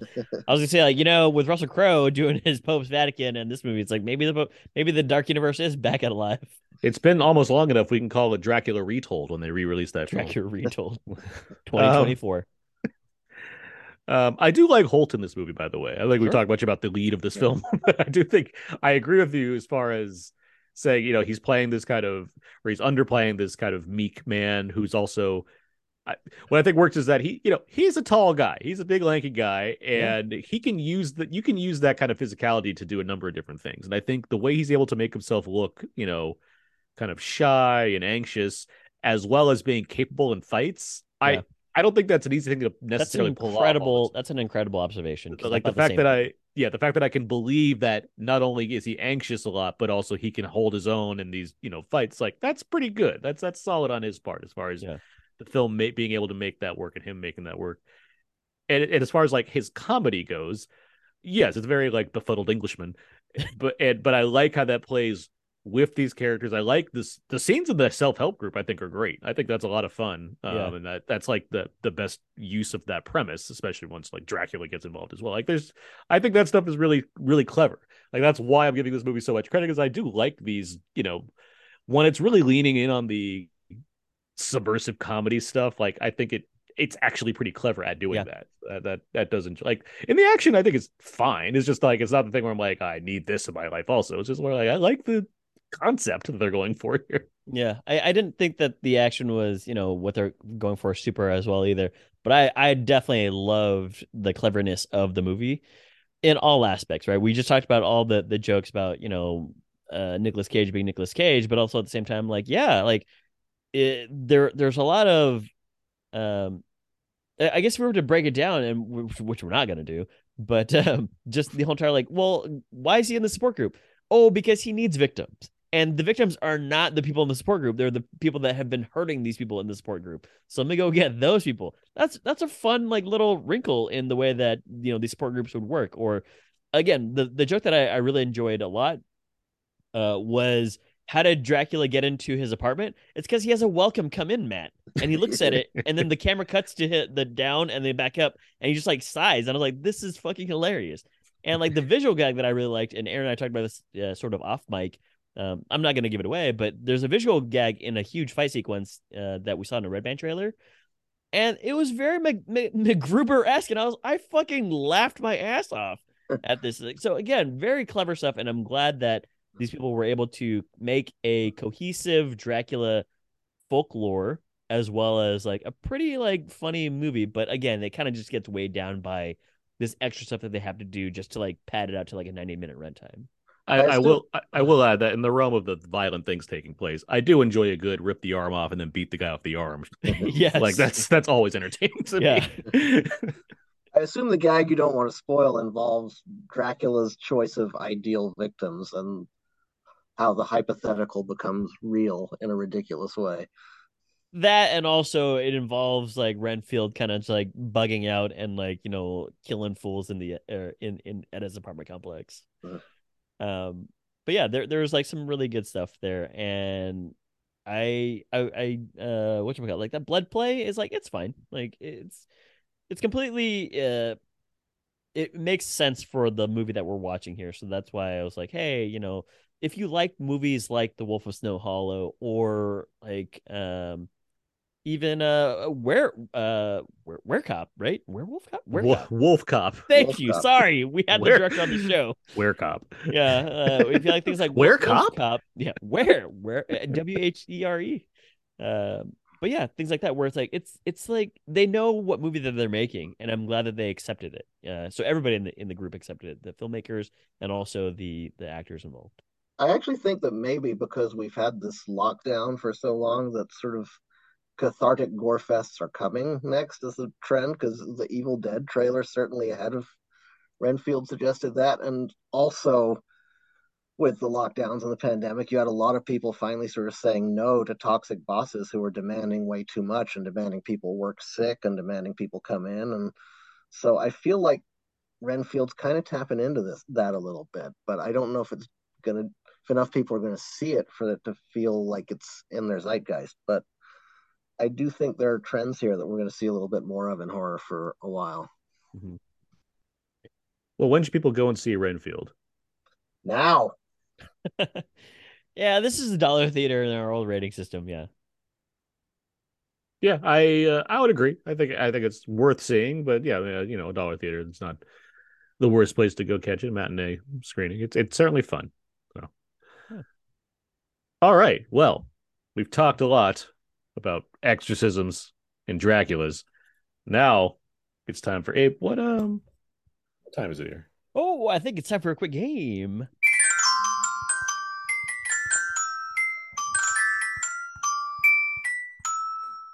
Little known fact, that's actually the tune that plays when Renfield is carrying those three dead bodies to uh to Nicolas Cage. And um, you know, the head actually is like that little tail end there at the end. Aaron uh, did the score very, very well. I I thought it was great.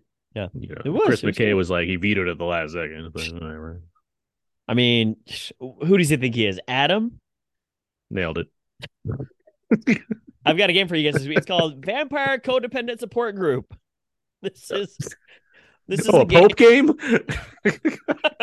this is a game where you guys have to talk about your codependencies and the villains. No, no, this is a game where I will read you a clue about a vampire, and I'd like you to buzz in with your name and tell me who played that vampire in this movie. So again, just buzz in, tell me the name of the actor or actress that plays this vampire. The clues are going to actually be very, very um straightforward. So be on your buzzer. oh, okay. All right, first one here. Hi there, I'm Jerry, the vampire from Fright Night. Uh, Luke, Luke, is it Chris Sarandon? Not Chris Sarandon. Aaron. Aaron, So it's the remake then, Colin Farrell. Colin Farrell is correct. Uh, the next one here. Hi, my name is Adam, and I'm so tired of being alive for such a long time and only lovers left alive. Aaron. Aaron, Tom Hiddleston. Tom Hiddleston is correct. Uh, next one here. Hello, my name is Dracula from Bram Stoker's Dracula. Luke, Luke, Gary Oldman. Gary Oldman is correct. Uh, next one here. Hi, my name is Vladislav, and I live with three other vampires in what we do in the shadows. They drive me crazy. Aaron. Aaron, Taika Waititi? Taika Waititi is incorrect. Ah, okay. Luke for the steal, Vladislav in what we do in the shadows. Oh God, it's his name. Name's on the top of my tongue. The Flight of the Conchords, dude. Um, God, what's his name? Uh, You're I'm you, space. I'm spacing on. it. I know who the guy is, but Aaron for the steal. I want to say uh, Ronald Chevalier, but I know it's not that. it's uh Jemaine, Jemaine Clement. Jemaine Yes. Clement is correct. That is Vladislav. Viago is the name of uh, Taika's Taika character. Waititi. Yeah. All right. Uh, the next one here. Hi, my name is Armand, and I help Brad Pitt's Louis kill some vampires in Interview with the Vampire. Armand. oh, Luke, Luke, is that Antonio Banderas? that is Antonio Banderas. Yeah, Armand. uh, next one here. Hi guys, I don't want to scare you, but I'm Buffy from the movie, and I promise I'm not here to kill you. Luke, Luke, Kristy Swanson. Kristy Swanson is correct. So not a vampire. Yeah, vampire hunter. but again, she's there to just do reconnaissance. She's not there to kill anybody. Uh, next one here. Hello, my name is Graf Orlok, but you might know me as Count Orlok. Luke, Luke, Max Schreck. Max Schreck is correct. I like this. You chose you chose an accent for this. He's old. He's dead. He's not Nice. English. I I I, I could have gone German. Hello, my my name is Graf Orlok. Uh, the next one here. Uh, my name is Victor with a K. Uh, the women I cared for fell in love with a lycan and decided to cut off my face with an ancient sword after running out of bullets. Luke. Aaron. Luke. Uh, Uh, is it Bill Nighy? Bill Nighy. Yeah. yeah. Those lycans getting his face cut off. Uh, next one here. Hi there. My name is Peter Loew, and uh, Luke. I don't, uh, Luke. oh, this is Nicolas Cage. Nicolas Cage is correct. Uh, great. Next one here. There's only a couple more. I'm Blade, motherfucker. Aaron. Aaron Wesley Snipes. Wesley Snipes. Uh, the Daywalkers in the support group, and the last one here. Hi, my name is Dr. Michael Morbius at your service. Luke. Aaron. Jared Leto. Jared Leto is correct. Aaron, that was a furious comeback you had there with the last two, but Luke, you are the winner of this week's game for How Vampire is that possible? I thought, thought for sure Aaron had more, but Uh, you it. had six and Aaron had five. So good job. that close. Yeah. Yeah, it was pretty close. Good job on knowing all your uh, actors and actresses that have played vampires or uh, vampire hunters. And I need to see Only Lovers Left Alive. I never, I missed Oh. that one completely. Oh, that Wow. was that's There's there's another vampire in there that he's uh he's married to. that's uh, probably my favorite vampire movie of the past decade and change. Like I think the movie's excellent. Um, yeah, see that. Yeah, check turns it out. Ten. It turns ten. Who's who's the who's the uh girl vampire that they introduced? Mia what Well, yeah, we have we have Tom and Tilda. Then you have Mia Wasikowska, Wazakowska. and you have the the late, sadly, Anton Yelchin uh, in That's there as well as their friend. Yeah. the best way That's to put it. Um, Yeah, Luke, check it out. Will do. oh, it's pure Jarmusch. It's great. Um, all right. I'm so tired of being alive. all right. Well, that was that was our game. Thanks for the game, Abe. Yeah, you're welcome. And now we're gonna get to some out now feedback. Feedback, feedback, feedback. This is where I go over the various questions and answers on our Facebook page, facebook.com slash out now podcast. We ask a number of questions to the listeners and they give us some answers. And uh, yeah, Luke, feel free to throw in any answers you might have as we go through these. Yeah, I the think I question. answered. I think I already answered one because I didn't know I was going to be on the show. You so- did. Oh, That's that's okay because uh, when we get to it, I'm gonna do my Luke, my best Luke impression, and say it out loud. Uh, the first All right. question here is, uh, what's your favorite unhinged Nicolas Cage performance? April writes Face Off. Chris has Mandy. Philip has Raising Arizona, and Todd Liebenow has Deadfall. Favorite unhinged Nicolas Cage. I actually have an article at the AV Club that uh, answers this because it ranks all his performances in, I will be sure to link to that in the show notes. in increasing levels of craziness. It's ranking them, ranking his classics in terms of crazy. Um, so Vampire's Kiss is it for me, but Bad Lieutenant, Port of Call, New Orleans is a Mhm. close second and a good dry run for him, basically doing a Universal monster movie in that one. I um I I do I I would say Vampire's Kiss as well. I'd add that I do think Mandy I like how it it needs to ramp up to why he would become unhinged because Mhm. I I really like how much of that movie's a slow burn. Um but then I'll also add Matchstick Men is one of my favorite Nicolas Cage movies. I think that Yeah. movie's excellent. And one of my favorite Ridley Scott movies. It's not necessarily an unhinged Cage performance, but there is a point where he's off his meds. There's a couple points where he's off his meds, but there's one point where he's in a pharmacy and he's trying to get his meds, and another man's behind him, tries to interrupt him, and he just unleashes on him with all his cage rage. And it's just the it's like if you want to see Nicolas Cage unhinged in like a normal setting, this is it. this is what that looks like, and it's really wonderful. Uh, you guys, those are some good answers. You guys are all wrong. It's actually Nicolas Cage and Moonstruck because he has a, a wooden hand. Oh, and there's no hinge in it. I get, I got it. I see what you I wasn't even going for that, but thank you. Like it, I saw a clip of him, and he's, he wrote this. He wrote that, or he did the same thing in like a his interview from like when he was doing Pig Press, as far as his Uh-huh. favorite movies go. Um, but he talked on Stephen Colbert about his five favorite Cage movies. And, and for one thing, I like that we share most of the same picks. Hmm. but he, but it, the guy knows his stuff. I, I Yeah. like that- I like that he knows like He chose his indie movies. Eh, but but I but also like he like when you really look at the amount of performance he's given, he has so many great ones. Like it's Yeah, not I like agree. like Luke, you talk about the cult of Cage. I I would very much consider myself a part of that to whatever that means, but it's because I like his like him as a movie star, especially like it is you know not his VOD stuff. There's just so much great things. Yeah, yeah. Like there, there's so I, much. I, to work I with. really have appreciated him. And again, like, you know, depends on your mileage may vary and, and depends on how much you believe it. But he has had uh question and answers where he said like I'm always giving 100% in all my movies, even if they're like the really small ones. Like I actually believe it. You know, I, d- I don't because I've seen Pay the Ghost. Pay the Ghost. I have not seen this, so I'm gonna check it out. and I'm gonna be like Nicolas Cage fucking lied Don't me. you, Hey, you but- really, but you no, really I- can skip that one. I know what you're saying, but I could I could agree with Luke as far as yeah, there's like one or two or Sure. three that are like, okay, this is not like you doing your thing. Yeah. But Again, generally- mileage may vary. But like for a man that's done as many movies as he has, to say that he's generally 100% committed to something is saying something. Like I think Yeah, that's, yeah. that's it's a lot more the case than it isn't. That is true.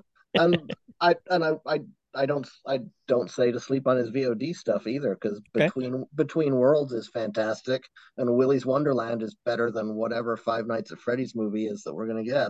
Sure. yeah, I, I, I, I don't can say boldly. and I don't think that I don't think Color Out of Space is necessarily right to VOD, but it certainly wasn't a huge theatrical release, and I think that Mm. movie's fantastic. So I mean, Yeah. there's plenty of like outliers in the realm Right. of his VOD career. Yeah. I mean, let me know when you guys watch USS Indianapolis.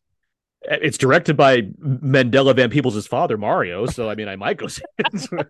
I'm so glad you now know a branch of Mario Van Peebles' family line now. I like that he named his kid Mandela. That's such a bold fucking move. Like, yeah, Yeah. my, my father's the godfather of black exploitation, and I named my son after Nelson fucking Mandela. So there. Is it that though, or did he name his son that because he forgot him at one point? Okay. Boom. Uh, and he named that. He he didn't have. He, he just called him kid for a while until his son forgot that that it was Berenstein Bears. He's like, okay, that's it. You're Mandela now. Uh, all right. Next question we have here: What actor, past or present, do you think would make for a good Dracula?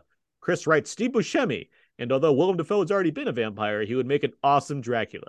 Hmm. I replied by saying, "Well, he played Max Schreck in right. Shadow of the Vampire, who was Nosferatu, which is essentially Dracula." He's like, "All right, well."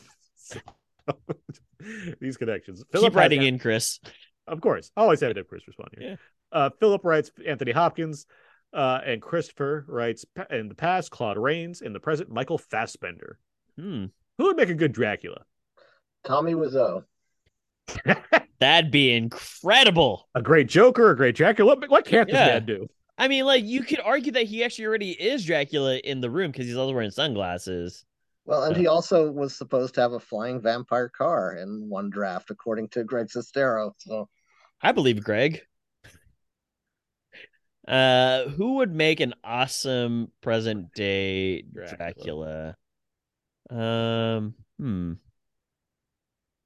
Who's the most serious actor uh, available? Adam Driver. Yeah, but you know, he'd also if he plays all of the characters in a Dracula movie, like you know, the the hunter that's out to kill Dracula with the wooden stake, Dracula himself. Why would he play Drac- all the characters? It'd be an incredible Adam Driver machine. Is this that Um, Squarespace commercial? Yep. Is that what you're referencing? no. Uh, give me Jude Hill from um, From Belfast? Belfast. Yeah. The little boy? yeah, exactly. Yeah, yeah. He was just in something. What was he in? He was he was an extra, or not an extra, but he was in um, he was like in the balcony of, of some movie that we just watched. We just watched something because he's in the credits. I'm like, who's Jude Hill? No, I saw him in the movie and I was like, that's Jude Hill, and then the credits confirmed it. Oh man, this is gonna, bug me. Yeah, I need- we need this. We need this answer. Oh, Stalling for time. As you're looking it up, I'll go to the next question here. It's Dungeons and Dragons. That's the one. Yeah, he he plays like this kid in the stands. All right. Yeah, next the one. episode Luke was on last. We all clearly are not paying attention enough. Uh, the next question here. What are some great films about bad relationships? Luke Thompson, friend of the show, has. Luke, do you remember what you wrote? your friends and neighbors. There you go. Uh, Irene has Gaslight and The Invisible Man. Philip has The Unknown and The Red Shoes. That's a oh, red shoes is a good answer. Um, movies about toxic relationships. Mm-hmm. Uh, that's a good one that hasn't said there. Um, hmm. Gone Girl. Oof. I mean, Great when one. when Doogie Howser gets his stuff happen to him, I was like, "What the fuck?" in the theater. I like when the narration comes on and he goes, and that's when I got doogied. And then the music theme, the theme song plays. Do, do, Or- do, do, do, do, do, do, do, do. His best friend comes out. Hey, Doug. Remember when that exactly happened in Gone Girl? Those were the days. Uh, movies, great films have bad relationships. Withnail Oh. and I. There you go. There you go. Uh, yeah, I can't think of anything else off my head. I mean, I guess Jurassic Park because you know John Hammond just really wants uh, those dinosaurs, and he doesn't really care that the people are dying. Until Laura Dern's like, John, let's be real here. What's the relationship? He loves he loves he loves his dinos. he loves his dinos. Uh, Moving on. I just had one. Now I forgot it completely because of that. All right. I'll come back to you. Next question. Who is the scariest Dracula? Who is the least threatening Dracula? Hmm. Tyler has Max Schreck in Nosferatu and Leslie Nielsen in Dracula, Dead and Loving It. Scott writes, You can't beat Del- Bela Lugosi's Dracula and Abbott and Costello meet Frankenstein. There are no substitutes, but kudos to Lance Henriksen in Near Dark. It's not a Dracula, but all right. Uh, Philip writes, if it's okay to count Nosferatu as Dracula, Willem Dafoe in Shadow of the Vampire, and George Hamilton at Love Love at First Bite. Wow. Who are the scariest and non most least threatening Dracula? The Jack Palance version of Dracula is kind of scary. Ooh.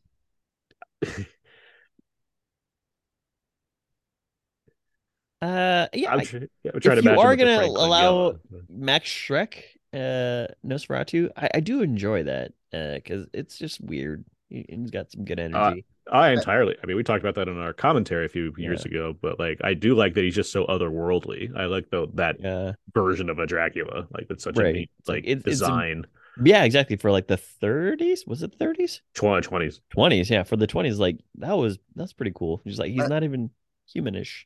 I would say you can count it because literally the copy of that on VHS that I watched at the USC Cinema School Library had subtitles that called him Dracula. Not There you go. There you There go. is a canon version where he's Dracula. Yeah. Okay, I'm gonna go with that then. And least threatening, you know, he's such a good father, but Adam Sandler in uh, Trans- Hotel Transylvania. That'd be my go-to as far as ones that weren't used yet, because I would generally agree that like Le- Leslie Nielsen as Dracula is the That's a that- good call though. like it the pro like that movie which is not very good like the issue i have with it is i don't think he's i think leslie nielsen is just such a low common denominator answer that mel brooks had for dracula where it's like you could have done something more creative than just get the guy that's popular in the spoof movies to Sure. do this like because i think other things work in there i think steven weber is funny in there i think peter macnicol as like the renfield type character is very Mhm. funny or like the harker type character whatever um, but like Leslie Nielsen is like, like I, yeah. like he certainly has his, his moments because it's Leslie Nielsen. He's funny, but just not a work movie with Dracula. It's like, all right. That's enough about Dracula Dead and Loving It, a movie that we talk about as much as Renny Harlin's The Covenant. Uh, Um, next question here. Um, outside The Exorcist, what's your favorite film involving an exorcism? Irene has The Wailing and The Medium. Chris has The Exorcist 3, winky Hmm. face. Uh, Philip has The Wailing. And Christopher writes, Between Constantine and Practical Magic. There is an exorcism in Practical Magic. That's right. That that's what you remember. Oh yeah, there's like a there's like a demon plot in that movie. In addition to it being like this Excuse me? weird romantic witch drama. like, uh, the Wailing is a good answer. The Wailing is a film that actually does do something interesting with exorcisms, which is you know neat. I would say The Last Exorcist does something good too. It's sort of the idea that the exorcism is luring the guy out there. Um, Interesting. uh, and the fact that it's it's kind of it's found footage but when you think about who must have put it together it's almost like a propaganda film that these crazy people put together for themselves uh, that's to me is the only other exorcism film besides the exorcist i can think of that really does something different and interesting I feel like the the found footage aspect is part of why I didn't like that movie, where it's like I don't get this. Like, how does this make sense to me? But of course, they made the Last Exorcism 2 a title that in itself defies what it's doing to begin with. Um, They should have just, again, like Luke mentioned, they should have been like the, the next exorcism, number 199 or something. yeah I'll always know what you did last Exorcism. Part two. Uh, last question we have here: What are some great films involving the Vatican? Hmm. Uh, Chris writes Stigmata, and Christopher writes A Man for All Seasons, The Da Vinci's Code, The, the Da Vinci Code, Angels and Demons, Becket, uh, and The Shoes of Fishermen. Those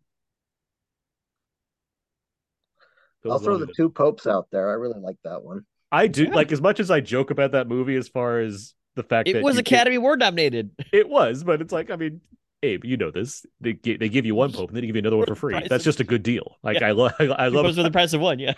I, I, I love a bopo. That's what I'm saying. A bo- Uh, buy one, get one free. The summer sale. but that, but I do agree. I do think that's a really good movie. Like that's the thing. like it's really Yeah, well yeah. acted. I mean, yeah, you got really real actors well in it. made. Yeah. It's done by Fernando Meirelles, who made City of God, so it gets a pass for life for me. I mean, so it's like, yeah, I do think the movie's quite good. Uh, Mission Impossible Three, Humpty Dumpty sat on a wall. That's when Yeah. he jumps. That's when he goes over the, into the Vatican City and he, he goes down on a line and he says that that key phrase and it's like, oh, that's the thing they put in the script and they kept. Um, so yeah, the two popes and Mission Impossible Three movies that are very close to each other. This is yeah. It's like this makes perfect sense. Are there other key movies about the Vatican that I'm missing? I'm trying to think what the Vatican. They're always involving religion. I'm trying to think of something that that is just like, oh, we have to travel to Vatican City for something, and then they just leave to go do the rest of the movie. Hudson Hawk. That's what I'm thinking. there it is. Hudson Hawk. Hudson Yeah, Hawk. That's a all great right. one. Yeah, that's that's that's heavily involved the the the Vatican. So there you go. go. All right, All right. Well, we did it. that's feedback, Feedback. Feedback. Feedback. and that's going to bring us to the end of this week's episode about Now Theron and Abe. You can find more of my work at my personal blog, thecodeiszeek.com. Everything I do ends up over there. I write for We Live Entertainment and whysoblu.com for Blu-ray and Criterion reviews. I am on Twitter at Aaron's PS4. Abe? You can find more fun stuff over my Instagram, abe.mua, and twitter.com slash walrus moose. Luke, you said it earlier. You stole my tagline for the show, but it's hashtag fuck you, Kyle. Luke Thompson, where can people find more of you online? Uh, I'm on Twitter at LYT Rules and Instagram also. Uh, you can find my reviews at uh, articles at superherohype.com, at the AV Club, at I do listicles at Slash Film. Also review uh, Indian festival films at Films Gone Wild and synagogues.com, and I have my own uh, blogspot now at uh, lytrules.blogspot.com, which has no readers at the moment, so y'all listening could be the first. Great, great, Awesome. Uh, you can find all the other episodes of, I, of Out Now Fair and on iTunes, Audioboom, Spotify, and Stitcher. SoundCloud, Podomatic, and HSWOD. Feel free to email us at outnowpodcast at gmail.com. Or check out our Facebook, facebook.com slash outnow podcast, or our Twitter, twitter.com slash outnow underscore podcast. And our Instagram page, instagram.com slash out underscore podcast as well. And again, uh, iTunes reads ratings, gonna get those. Um, Luke, thank you very much for joining us this Thank week. you, Luke. Thanks again. Always a pleasure. For sure. Happy to have you back here talking popes and, and Renfields. Um, and fighting around the world. exactly. uh, next week's show, we'll be talking Evil Dead Rise. Ooh. That's what I said when I saw the cheese grater. Um, but I am certainly looking forward to that movie. Uh, You know, I'm a big Evil Dead fan. Uh, we'll talk all about it. And after that, though, summer movie Gamble 11. Jeez. I know. So, once again, uh, thanks, Luke. Thanks to the listeners for listening. And until next time, so long. And goodbye. My castle may be haunted, but I'm terrified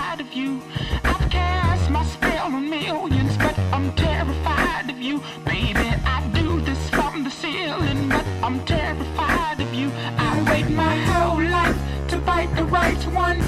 Then you come along and that freaks me out. So I'm frightened. Ooh, Dracula's one never ran from no one, but I'm terrified of you. See, my heartbeat is a slow one, but I'm terrified of you. I've been around for ages, but I'm terrified of you. Done my thing across the stage, but yet I'm terrified